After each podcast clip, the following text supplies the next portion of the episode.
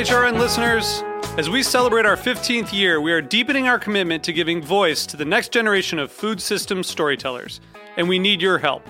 Our internship and fellowship programs help activate new possibilities for underrepresented and underestimated young people through experiential journalism, audio engineering, and production training. Through these unique programs, HRN helps food equity stewards build essential workforce readiness skills that expand their potential and foster economic mobility. Please consider supporting these critical programs. And with a minimum donation, you can be entered to win a dinner for two at an amazing restaurant in one of eight cities and tickets to a concert at a great venue in one of those cities. We have incredible partners across the country who have donated, as they also share our passion for helping to educate the next generation of food systems storytellers. Check out heritageradionetwork.org slash 15 to donate and enter to win today. That's heritageradionetwork.org slash 15 to donate and enter to win today. And make sure you donate before March 31st. Thank you. The future of farms is the future of food. No Farms, No Future is a new podcast from American Farmland Trust and Heritage Radio Network. Listen today.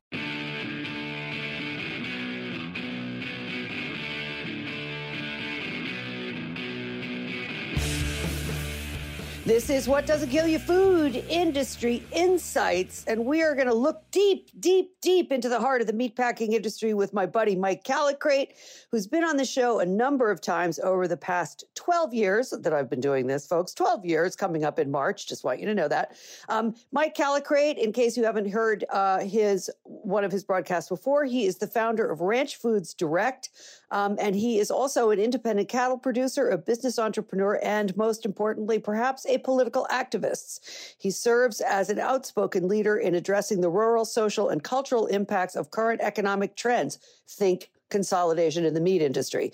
He was a founding member of several farm advocacy groups, including the Organization for Competitive Markets, who have a very nifty newsletter I highly recommend. Uh, R-CALF, uh, that's R-C-A-L-F USA, which is another advocacy organization, and the Kansas Cattlemen's Association. He also was a lead plaintiff in a class action lawsuit against the world's largest meat packer at that time, IBP, now part of Tyson Foods, alleging unfair and discriminatory pra- marketing practices. And that goes way back in the time machine to what, what was that, 1998, Mike? 1996. 96. 96. So you have been fighting the good fight now for almost 30 years, which, you know, the fact that you're still alive, kicking, and still give a shit. My is a testimony to what a cussed dude you is. I mean, well, really. it's a good thing nobody told me it was going to take 30 years. Yeah, right? um, so, yeah, that, been- that, would have been a deal breaker I'd have bought a hot dog stand. I- I'd have Yes. done it. exactly. yeah, you wouldn't have been doing this now. So you recently you sent this to me, and I I, I really loved it, and I and it also made me read a preceding uh, publication on your blog. I guess that's what you call your blog, right? Yeah, your, it's a blog. That new, your Yeah. noble the noble newsletter, basically, It's where I get it out of my head and and and, and onto paper. Uh, You're really Yeah, excellent at doing that too. Yeah. Yeah. So, um, so there was one that you sent me in particular, which was basically a prescription for fixing the meat industry, which finally people are, you know, the news media is recognizing that this is a monopoly that has a stranglehold on, you know, the basically all of the agricultural sector, not just meat, uh, pol- you know, be- beef, poultry, and pork, but but dairy and seeds and equipment and everything. But for our purposes, we're going to talk about the meat industry. So give us the basis. What's the breakdown here? How do you fix this industry? What's your prescription? Dr. Calicree. well, what kind of inspired me to write that piece over the weekend, I published it yesterday morning. It's on Yeah. my blog at mikecallicrate.com and it's the top post, but it, it basically says, okay, uh, here's how we fix it. You know, when the markets are gone and the game of monopoly is over. And, Right. and that is exactly where we are today. The game of monopoly is over. You know, four big companies have all the have all the money, uh, have all the power. They're they're collecting the rents they're extracting the wealth and and we if we're going to have a you know an open and free society uh, and get back to a any kind of a reasonable level of of, of competitive capitalism we got to break up this dang monopoly and Yeah. and so what what i did was was i just sort of went step by step and and I, I think back to the 1921 period. The last time we broke up the big market power of the Right. at that time, five big meat packers controlled about 50% of the market. Today, four meat packers control 85% of the market. So far worse today than it was then. But Mhm. back then, they decided that they were going to regulate these guys. They were going to have to sell off everything except slaughter. So they were vertically integrated. I mean, they could go from the from the auction uh, stockyards all the way through to the retail. I mean, they own the transportation, they own the refrigeration, they own That's the right. slaughter, and they were really pillaging and plundering America's livestock producers, but also taking a lot of advantage of consumers. And so it didn't matter who you represented, whether you were caring about you know, like a farm state legislature that would care about ranchers or farmers. We also had the consumers being highly affected. Now, where, when, what does that remind you of?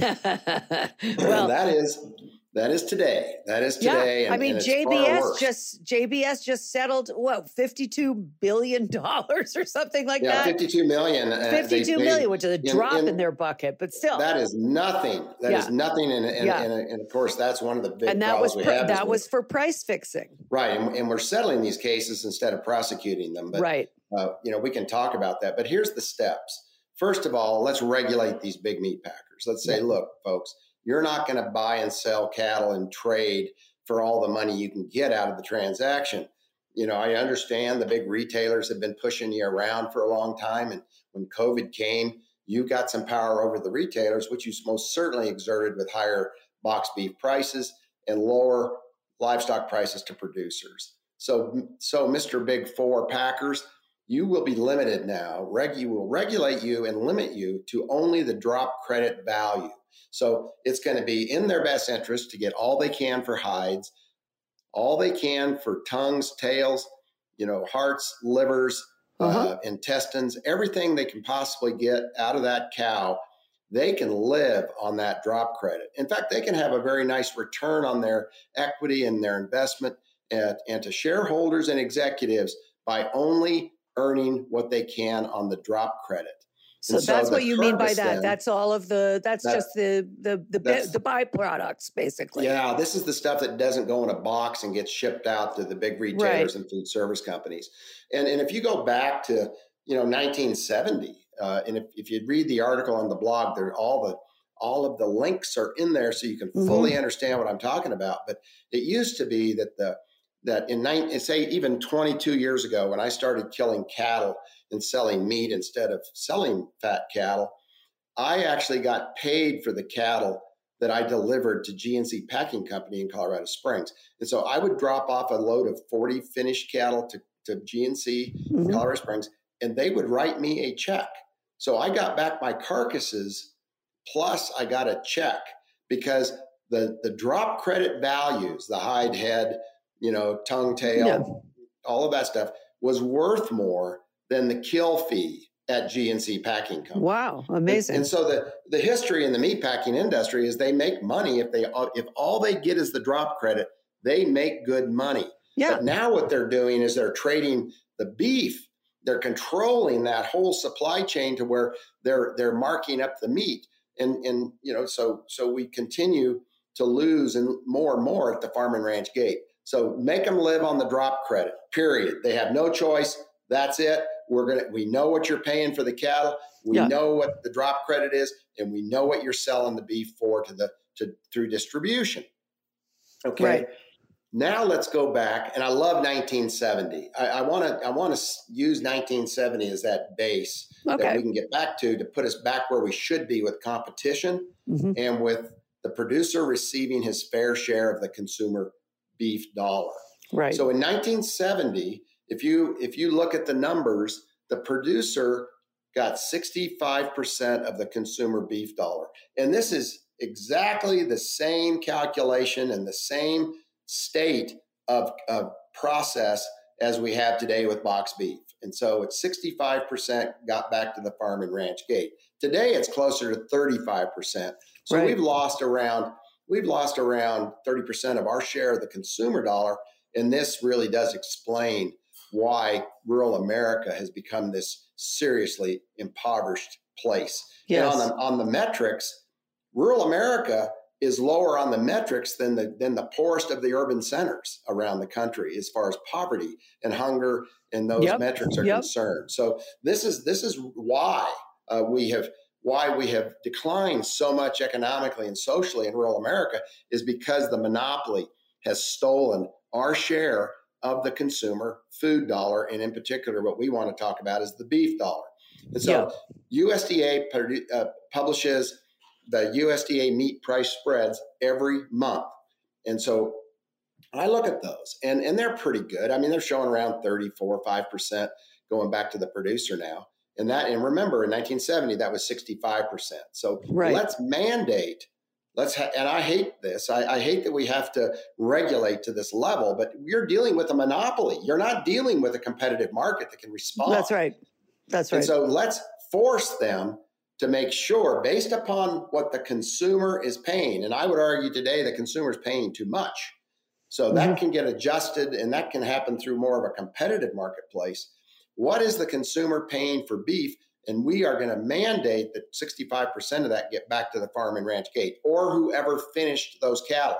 So it might mm-hmm. be a, a, a, Nebraska ranch sends their calves to a feedlot, the feedlot feeds them. So it, it's 65% of that finished animal. And then we're going to have to depend upon the feedlots and the, and the people who grow those animals to finish weight than to compete for the calf. And, and that's a lot easier to do than to make four meat packers compete for finished cattle. Right, and, right. And so that has to happen. They get 65% of the of the consumer uh, dollar. But all the mm-hmm. while, what we're doing here is we're building that alternative pathway to the consumer in, in parallel and alongside of the existing mess that we've got with big meat packers and mm-hmm. big distributors and big retailers and all of that. In other words, it's going to be more of the direct sale, local regional food system development that would allow smaller meat packers to, to start in business or the existing ones to have a way better chance of of being successful. Well, being able to more compete directly to consumers. Absolutely. I mean, they cannot compete now. Not oh, not no possible. It's a fool's game to get in the meat business right now. Right. It, it really game. is. Well, that, we'll talk that, about that in a minute because you addressed that in the the letter that you wrote to President Biden. But I want to keep going on this particular uh, prescription of yours because you made uh, several points about um, investment in smaller local plants, which we just talked about, but education in animal agriculture and also meat cutting, which has gone away. I mean, I worked as a butcher myself for five years in New York City, so I actually kind of know what we're talking about here. And you know, it's not what they're doing down in those processing plants. I mean, they're you know cutting everything into their steaks and chops, but you don't have that opportunity. Like when I first started working in the industry um, in 1984, maybe box beef we had just started coming in but we were getting really big primal cuts even so um, because we had skilled meat cutters and there nothing went to waste everything right. we, i was working with french guys too so i mean yeah you know they're cutting the meat so that everybody is going to take home a tasty cut no matter what you want to call it anyway but my point is is that you you know you're making a point that that education is also a part of this prescription and I, I wanted you to expand a little bit on that and what I asked, uh, what I suggested last week on a call with USDA folks was, let's have USDA partner with the Department of Labor. They both uh-huh. have Good pools idea. of money that are dedicated towards training programs, so right. we can build better skill levels in people, and and with that, better incomes.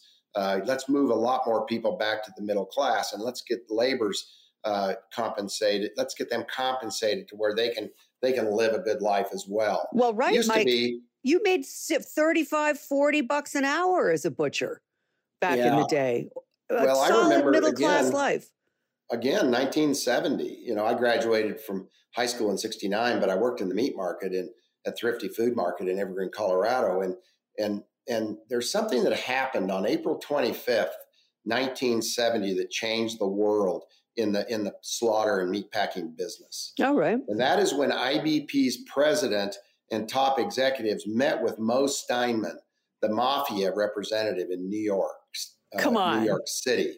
Really? 1970. And if you read the article and click on the 1970 at the very end, I just added the link. Uh, and, oh, cool. and it will, will take you to the article that talks about how IBP made a deal with the mafia to get box beef into New York City. Well, nobody wanted it. I mean, the butchers certainly didn't want it. They mm-hmm. like cutting carcasses. Yeah, that was the end and, of the meatpacking district in New York. Yeah, and, right? and they had, had to bribe the big retailers. Yep. They bribed the big retailers, and and they bribed the union officials to get this job done to get the box beef in. Well, that's what saved IBP. Uh, the New York market owed IBP a bunch of money, wouldn't pay him. Uh-huh. And so uh-huh. Holman went back there and made the deal with Moe Steinman and the mafia, and they and they used the fifty cents a hundredweight on box beef to bribe the the grocery store uh, executives and union union officials to absolutely force box beef into the market. Wow. And of course, it's got all kinds of negatives. I mean, for a big one is food safety. If you can age mm-hmm. a carcass six to seven days, uh, you you as that is the best pathogen intervention there is. now right. you compare that to box beef that goes into the box within 24 to 36 hours That's after right. slaughter. You're packaging the pathogens. And yeah. this is where the jack in the box and all of those things came from.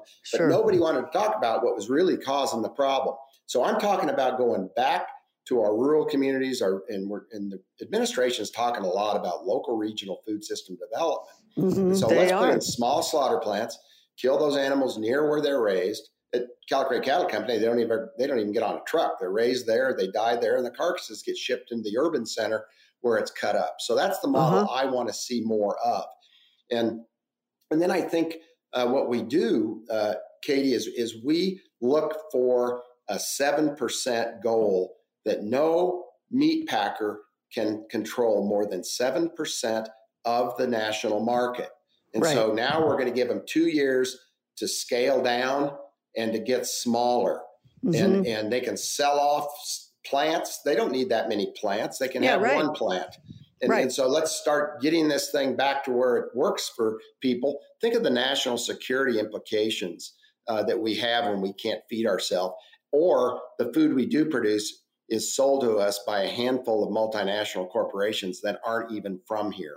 I'm talking about JBS, Marfrig, sure. and Smithfield.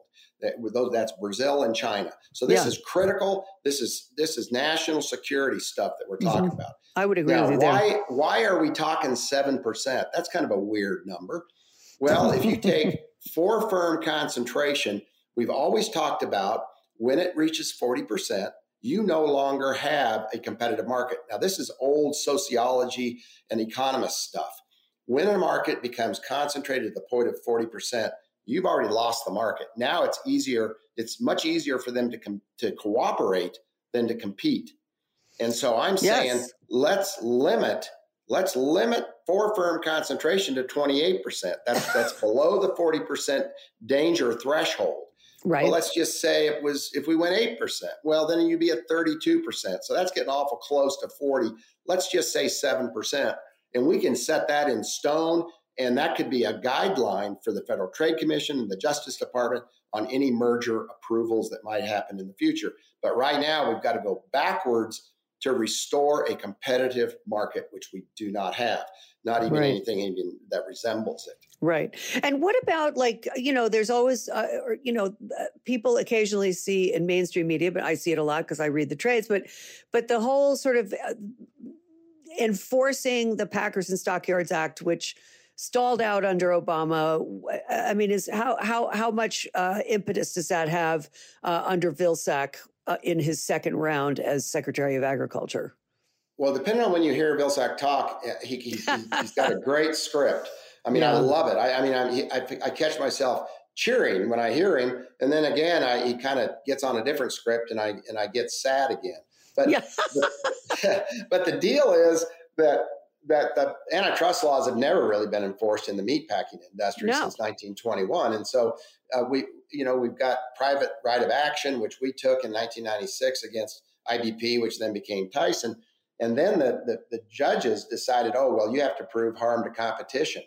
You know, right. you got to prove that their their bad act or or their preference or or whatever violation of the act eh, of the plain language of the act had you got to now prove harm to competition. In other words, the entire national market. Yeah, and, to and every I, single person who's mm. raising a cow, you have to show yeah, that they and, have been personally impacted by right. you know this lack of enforcement. Of course, that is an impossible uh, task. You can't do it. And so, and, and so the way I compare that is, is a woman's purse is stolen by, by some guy. He's mm-hmm. running down the street. And, and so you're, you're, you're, you're angry about that purse being stolen. And, and so you file a complaint at the police station and the police station says, ma'am, I'm really sorry about your purse. But unless you can prove that every woman in, that has a purse in America was also harmed, you don't get to file your case. And that is, and that's that's the where a cattleman sets. I mean, so yeah. I've got a feedlot in in 1998. It's December. I the big four packers after I'd filed the suit in 96 have now gotten together and said, okay, Callicrate is not going to be a cattle feeder anymore because we're and we're not going to buy his cattle. Yeah. so they all get together and decide, okay, no more. We're not buying Calicrate's cattle. Well, I only had one buyer. It was National Beef, which is now Marfrig. Right. And finally, the buyer told me, he says, you know, after I've complained, I said, you know, you know, Don, I'm watching your National Beef trucks fly up and down the highway just east of me here a mile. Right. And you're not buying my cattle that are 200 miles closer to your plant. What is mm-hmm. going on? And, and of course, I had 14,000 head and a 12,000 head feedlot because I oh my gosh. Sell. And yeah. so Don finally said, he said, okay, Mike, I got it. I'm sorry. You know, I'm drinking your coffee every week. I'm not buying your cattle. I've been told I can't. Wow. And so his head buyer said he couldn't buy my cattle. Would have been nice if, if they had told me that earlier. Yeah, but anyway, right. I give I give the Secretary of Agriculture, Dan Glickman, a call, who I know. He's from Kansas. And I said, uh, Dan, why don't you enforce the Packers and Stockyards Act? And he said, Well, you know, Mike, in this modern day of globalization, we need big meat packers that can do business globally. So that is the Kool Aid that they have been drinking mm-hmm. since 1921, basically, mm-hmm. and really been drinking it heavily since Earl Butz was Secretary of Agriculture under Nixon. Yes. And, and so Obama finally comes along and realizes, uh oh, we've really made a mistake here. Let's have some hearings. Let's start enforcing these antitrust laws. Let's right. enforce the Packers and Stockyards Act. Vilsack was secretary. They did all those hearings around the country. Yeah. Massive numbers of people showed up, and then they did nothing. But this is important. Lina Khan wrote the article, Obama's Game of Chicken. In other words, why was he afraid to enforce the antitrust law, particularly the Packers and Stockyards Act? Yes. Well, look who runs Washington the lobbyists, the big food lobbyists, Farm Bureau, right. National Cattlemen's Beef Association, you know, all of your big commodity sure. organizations fought them. I mean, they they turned loose, uh, you know, the troops on Washington. Yes. So, but but where is Lina Khan now? She was with Barry Lynn and his group, the Competitive Markets Group. Where is she now? She is know. the chair of the Federal Trade Commission and who broke oh. up the Packers in 1921? The Federal Trade Commission. I, I, this is an opportunity like we've never had in a hundred years. I'm so thankful that Lina Khan is where she is. That's fantastic. And, and so some good things could happen. You know, right, this right. idea that we settle cases with criminals has got to stop. But the bottom line is the Justice Department, the Packers and Stockyards don't have lawyers and legal staff that can compare with private law firms that represent the big monopolists. Oh, definitely so not. So my suggestion to USDA is partner with private law firms. I mean, just imagine if you could have David Domina from Omaha, Nebraska, on a team of lawyers, leading a team of lawyers against the big meat packers attorneys. He would he'll make mincemeat out of them. He'll grind them up and spit them out. That's who you got to have on your side. Yeah, but yeah. the problem is, is when David Domina took our case to the Alabama court, the judge decided that we had to prove harm to competition, and the judge decided that we had that they that the Packer had an excuse called rule of reason. In other words, they have to do it to compete with the other monopolists in the market. And it's ah. just like in 1970 when IBP bribed the New York meat trade to get box beef in, that went to court too. Mm-hmm. And they got felony counts. But the oh. judge ruled that Currier Holman didn't have any other option. In other words, the rule of reason was he had to cheat to stay in business and compete. And so, okay, Currier, you can pay seven thousand dollars in fines, and you're and you're not going to have to go to jail. Right. And right. that is still true today. The government agencies are settling cases and allowing these, these predators, these criminals, to continue to pillage and plunder producers on one side and consumers on the other. That's exactly right. Listen, we have to take a short break now for a sponsor drop. We'll be right back with Mike Callicrate. Please stay tuned. The future of farming in America is uncertain. Our farmers are aging and selling off their land. But the pandemic has revealed the importance of local farms as the national and international supply chain continues to be disrupted. I mean, it's not like most farmers have a company sponsored retirement plan. I'm Hannah Forden, HRN's program manager, and I want to tell you about a new show. Hosted by John Piotti, the president and CEO of American Farmland Trust, and produced in collaboration with Heritage Radio Network, this is No Farms, No Future. There is a new generation of small farmers. We're here to tell their stories, share knowledge, and dig deep into the future of American farming. From land stewardship, we are losing 2,000 acres of farmland a day. The price of land is often so high that it's really hard to get started. To cracks in the supply chain. By the time I go shopping every single day, there's no meat left to feed my family. The future of farms is the future of food. Subscribe to No Farms, No Future, a new podcast from American Farmland Trust and Heritage Radio Network. Find us wherever you like to listen. Okay, so Mike, let's talk more about the points you made in uh, a letter you wrote addressed to the president um, that was you published in I think January on your blog, um, and you made some you made this really incredible point. Without fair market access and the following reforms, which I'll read. Um, pouring resources into new and existing food processing and distribution infrastructure is a waste of time and money. What do you mean by that? That is a very bold statement. I mean, I I mean, I know what you mean by yeah. that. But you yeah, know, like I'm ready. Yeah, we'll talk about that. you know, like putting there is a lot of talk about putting money into new uh, food processing and distribution, blah blah blah. You know, more uh, small pack packing plants and whatnot. Um, but they cannot compete, as you said earlier.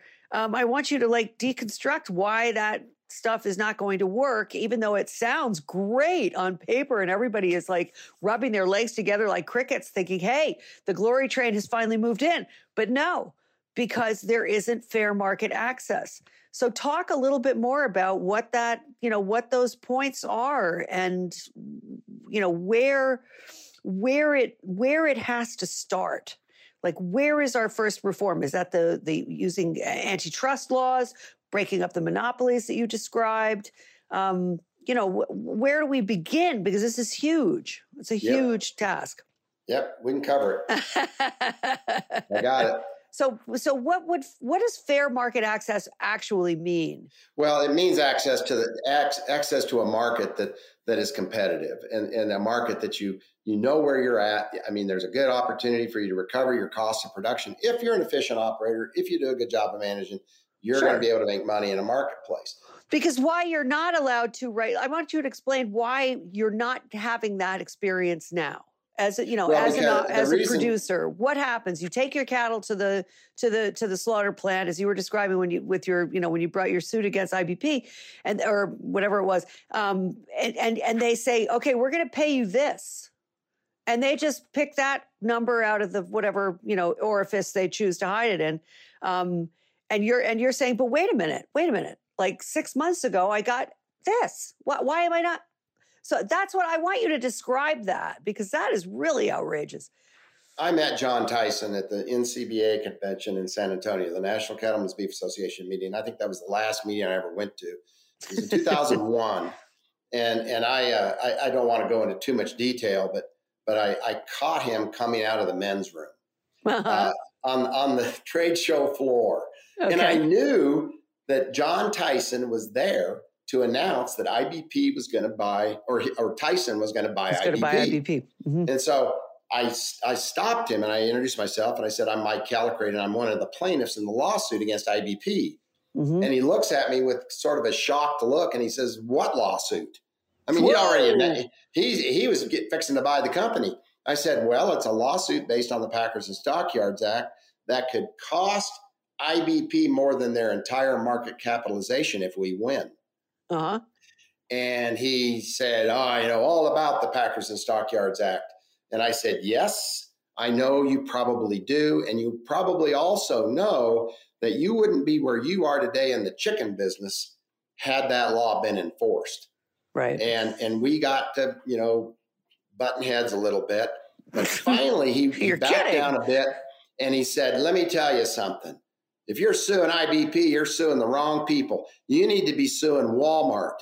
They dictate price to us, and we have no choice but to pay you less. Uh huh. He just admitted he had the market power to pay me less. And I said, and that is our case.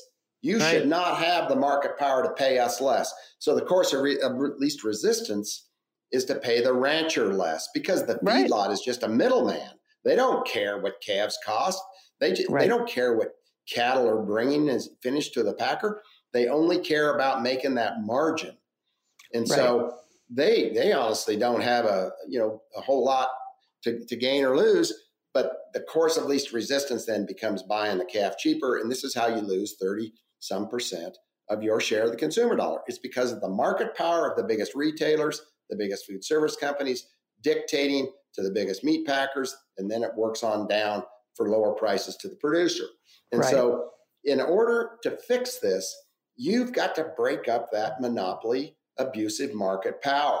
And, and that is done with antitrust, and it's most certainly not done with settling these price fixing lawsuits. I know it's These amazing. guys have to pay big time. There needs to be people in jail. They're, they're, they've Yeah. got us chained. They, we need injunctive relief. And so, what I told John Tyson was right. I mean, Mhm. we ended up winning the case in Montgomery, Alabama against Tyson, Mhm. irregardless of what the judge did on his jury instructions. The jury saw through it all and you and voted unanimously on every single point for the cattle producers. Mhm. And we won the case and got 1.28 billion dollar judgment. And then some of the jury members of the jury came to us and said, "Wow, you know, you guys you guys needed a lot more money, but we didn't have the mathematical calculation to give you more." Wow. So then, but then what happened was the judge reversed the jury verdict, took it away from us.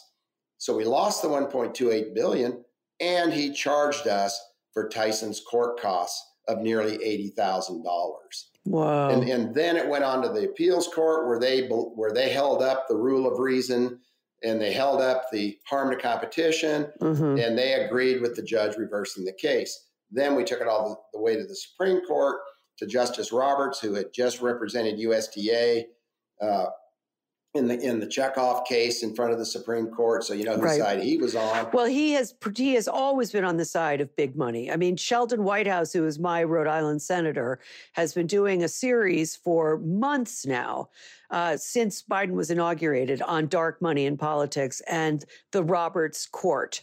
Um, and it's very he's very specific in calling out all of these pro corporate decisions that Roberts has been ladling out it really his, in his entire career on the bench, and one of the reasons why he was made Chief Justice of the Supreme Court. But I, I want to move on for a second here, Mike, because I, another But let me just say the Supreme Court refused to hear the case in favor of hearing the Anna Nicole Smith family feud case. And Oh so my here we are, the most important case in the cattle business and I think agriculture in 100 years was Yeah. thrown to the side. But it, what it did is it gave the green light to the monopoly to continue to extract wealth. And have they ever?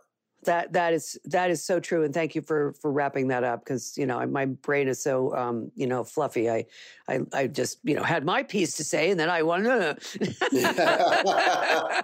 I I apologize when I jabber on the way I do, but there's another thing that you brought up um, in your letter to the president in January, and that was truth in labeling, stopping food fraud, stop food fraud, ban false, misleading, and deceptive labeling what are the implications of labeling to the consumer and to producers? I want people to understand what that's about because we're talking about cool here, right? C- country yeah, of origin you're talking labeling, about right? something like cool. I mean, it's Mhm. this is this is something we don't need Congress to help us with. This is something USDA could do tomorrow. Mhm. Is stop imported meat from being able to carry the product of the USA label. Right. And so they they bring stuff in from uh, JBS, the Batista brothers. Yep. Uh, they get to repackage it. It gets the product of the USA label. Well, it's like the hothouse tomatoes out of out of Canada coming into Colorado during the winter, right. and they get the Colorado Proud label.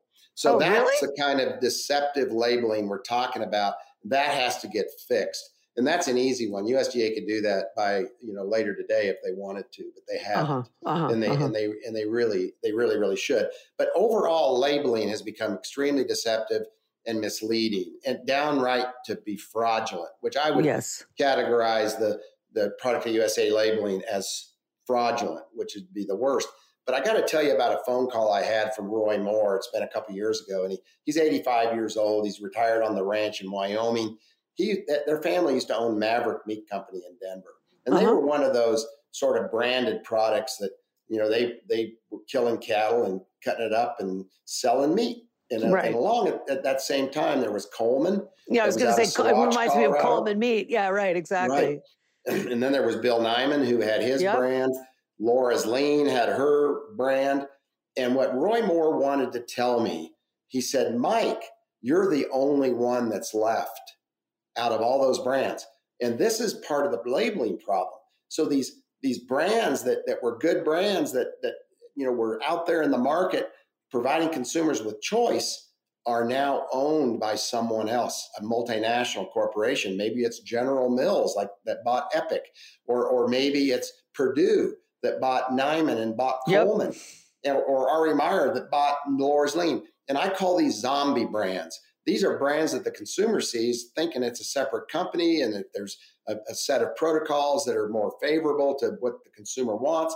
None of that is true.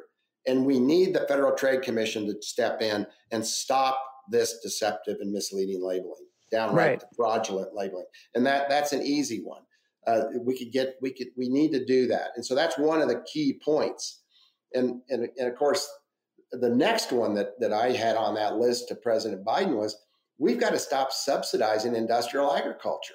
Yeah. The subsidizing that we do for corn and soy and a bunch of these things really benefits the big corporations that want cheap feed for their hogs and their and their cattle and, and their chickens and poultry pro, uh, you know operations. Right. We need to stop subsidizing that. And really what it's doing is it's it's causing loss of farmland, loss of topsoil, Oh yeah, uh, pollution pollution of rivers and streams. Like look at Iowa; it's the word. It's the best example of the worst. Yeah, oh my God, totally ruined. Yeah, the state and, is and, like you know why are we growing dryland barley instead of sucking the old Ogallala aquifer dry, growing corn to export into Mexico below cost of production? Yeah, We're, right. we are we are squandering precious fossil water to grow stuff we don't even need. Yeah, and and so let's let's go back to some dry land let's start pulling water uh, no no more than what the recharge rate is, which means you get to shut down a whole bunch of center pivots in western Kansas. Mm-hmm. We've got it. We've got to protect that water resource because it's actually the people's. It's not a handful of corporations' property. Mm, right, but they are sure as hell making the money off of it. Yeah, no, it's. Oh, I mean, yeah. the water, the water problems that we are facing in the coming decades are really terrifying um, yeah. and completely, uh, you know, just under the radar. Nobody is paying attention to this stuff. Uh, we sell off agricultural land to foreign investors. We don't know who the hell they are. You know, they go through this weird little secretive organization in the government that's supposed to be vetting this stuff. But I mean, they, what is it, CFIUS or something like that? That it's the organization that, for example, gave the green light to the Smithfield purchase. You know, uh, insane, right, right. insane. Who's yeah. who's in charge? I mean, that was crazy. That was I was under the Obama administration. But I want to I want to go the revolving door. You know, the, the, yeah. those who those who so we true. regulate are now doing the regulating. That's right. That's right. Yeah.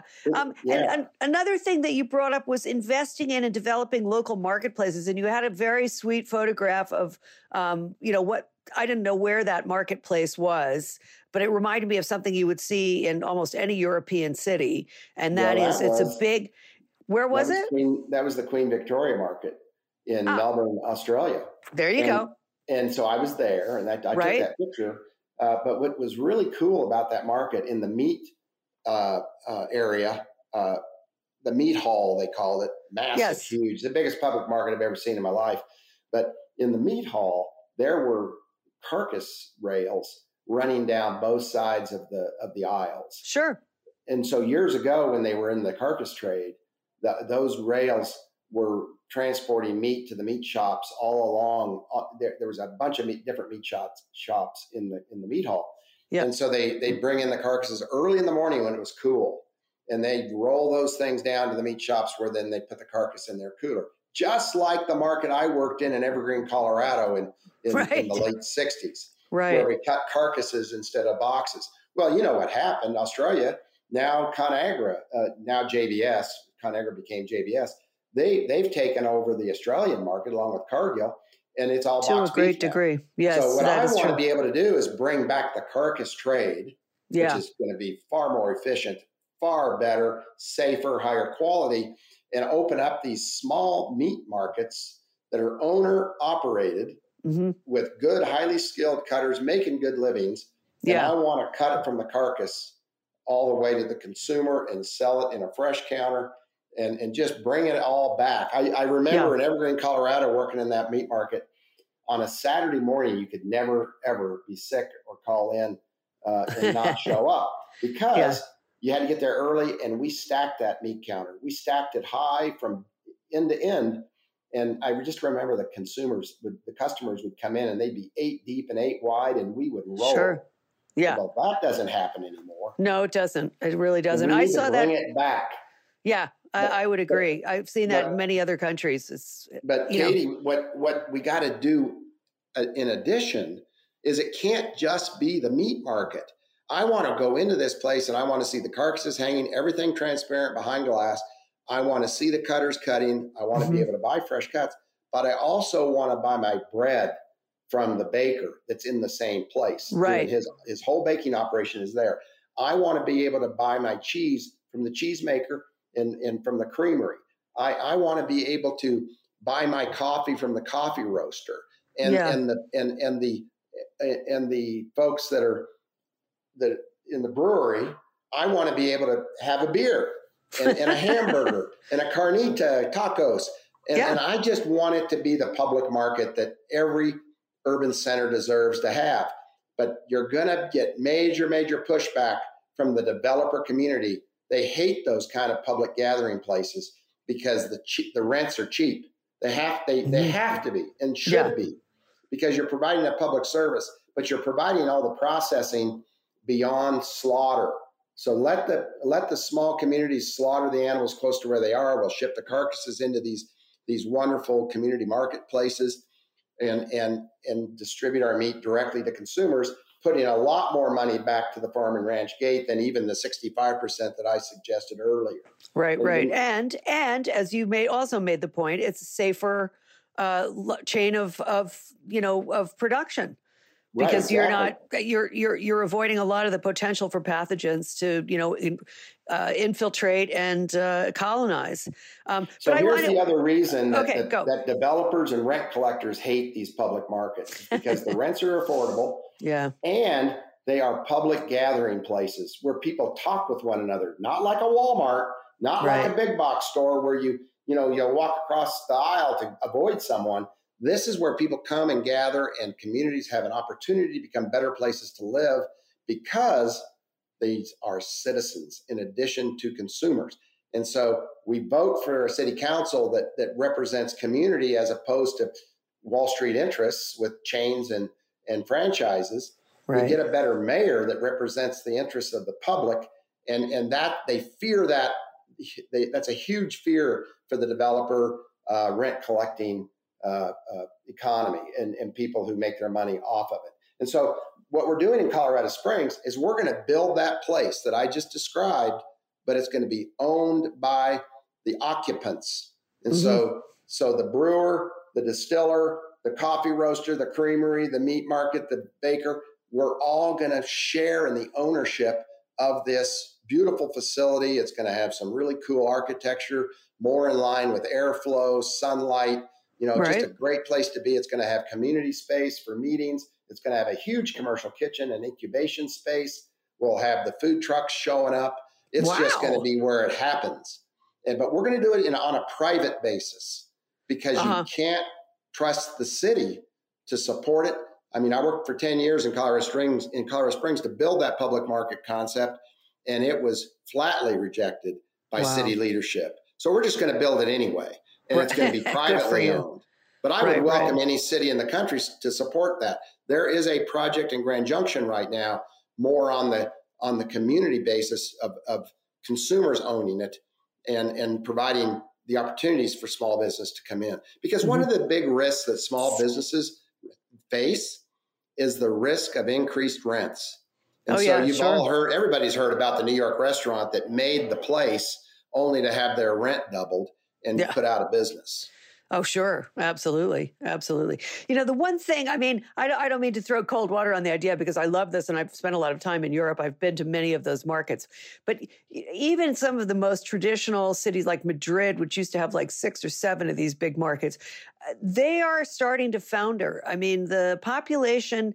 Uh, even in European countries, is loving the convenience of the supermarket. And these are cultures that still cook, still have three squares a day, don't eat processed foods, but they're loving the convenience of the supermarket. And that really is tragic. Um, I, I really hope your vision prevails, Mike, because it is a, certainly a much better way to shop and eat and stay connected to the people in your community and the people who are making your food. But it's it's Well, a okay, it's a let's just tough think road to about this hoe. a second. Let's think about this a second. All of the businesses that I described that are going to be in this place hmm are currently successful and established businesses on their own by themselves. Yeah, What is the synergy in bringing these businesses together under one roof? We all pick up each other's customers. yes, This for thing, sure. this thing doesn't.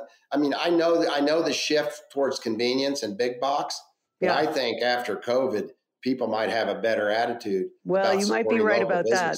I think you So I- might have a very good point the, there. But the other thing is that when we come together as businesses within this space, we are sharing that freezer. We are sharing the big cooler. We're Mhm. sharing the the uh, the dry goods storage area. That's We're- right. We're we're sharing a lot of expense that each one of us would have individually, and so now we've got a more affordable place to be, and we're also serving much of the interest of the community. So uh, I'm excited about it. I, I and, and I think it sounds what, great. I'll and come running the numbers, running the numbers, the rent or it's not the mortgage payment is going to be cheaper than the rent would have been with a developer. Right. Right, right. Yeah, I believe that. You know, we only have a couple minutes left. Um, and I want to go back to one last point about politics here. And that is that most uh, people in your community, most farmers and ranchers, tend to be conservative, re- vote a Republican ticket.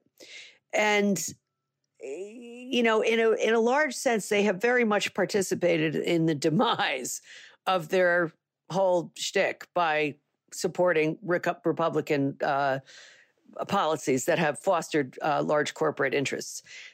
So where where is the impetus in rural America to start voting for a different type of politician? Like, how do you get that?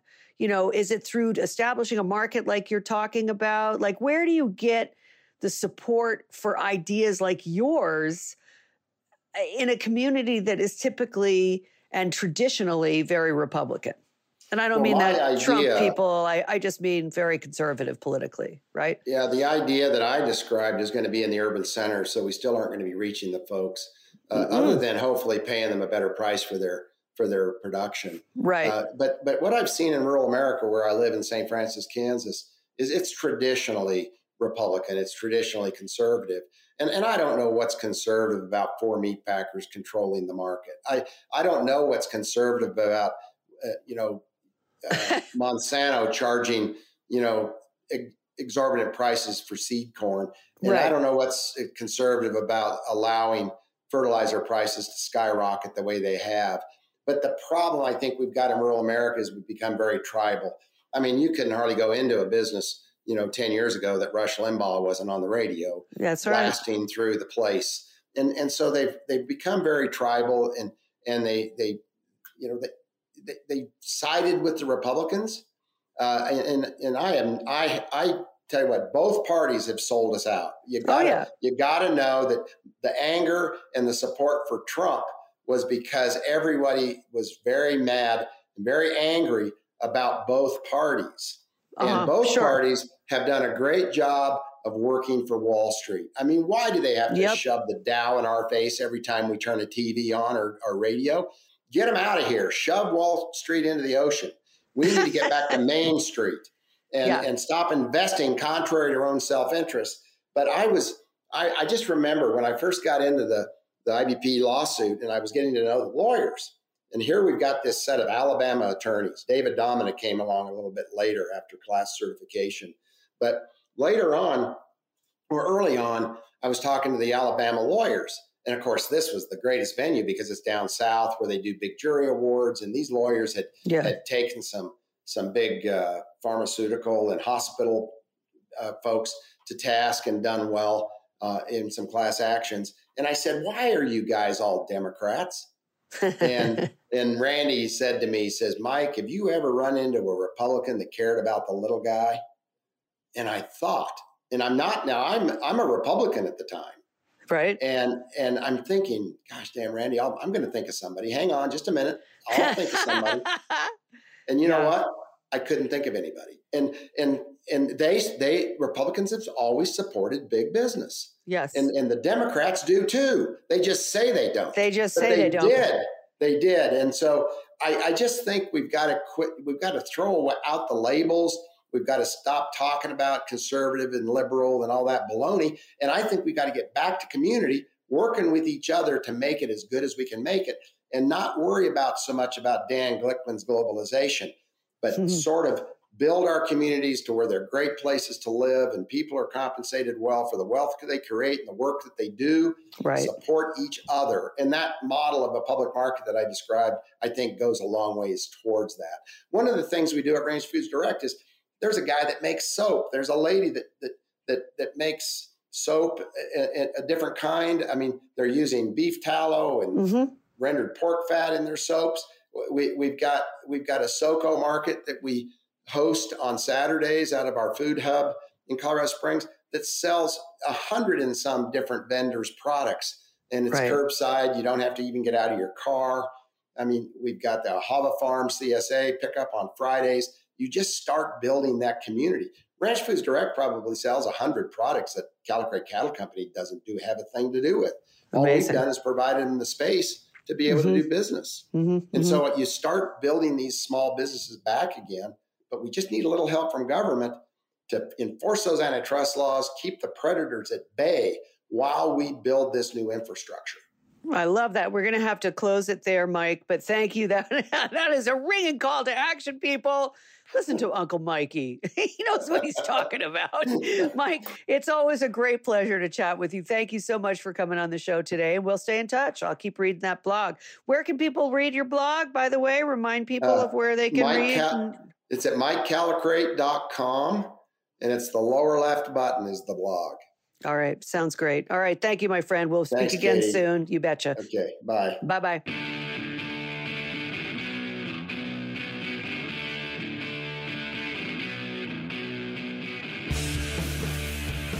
What Doesn't Kill You is powered by Simplecast.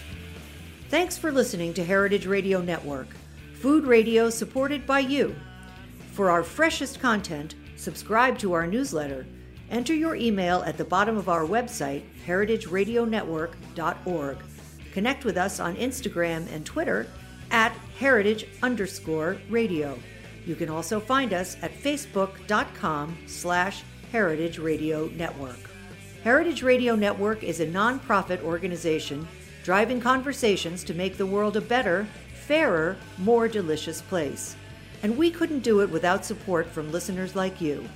Want to be a part of the food world's most innovative community?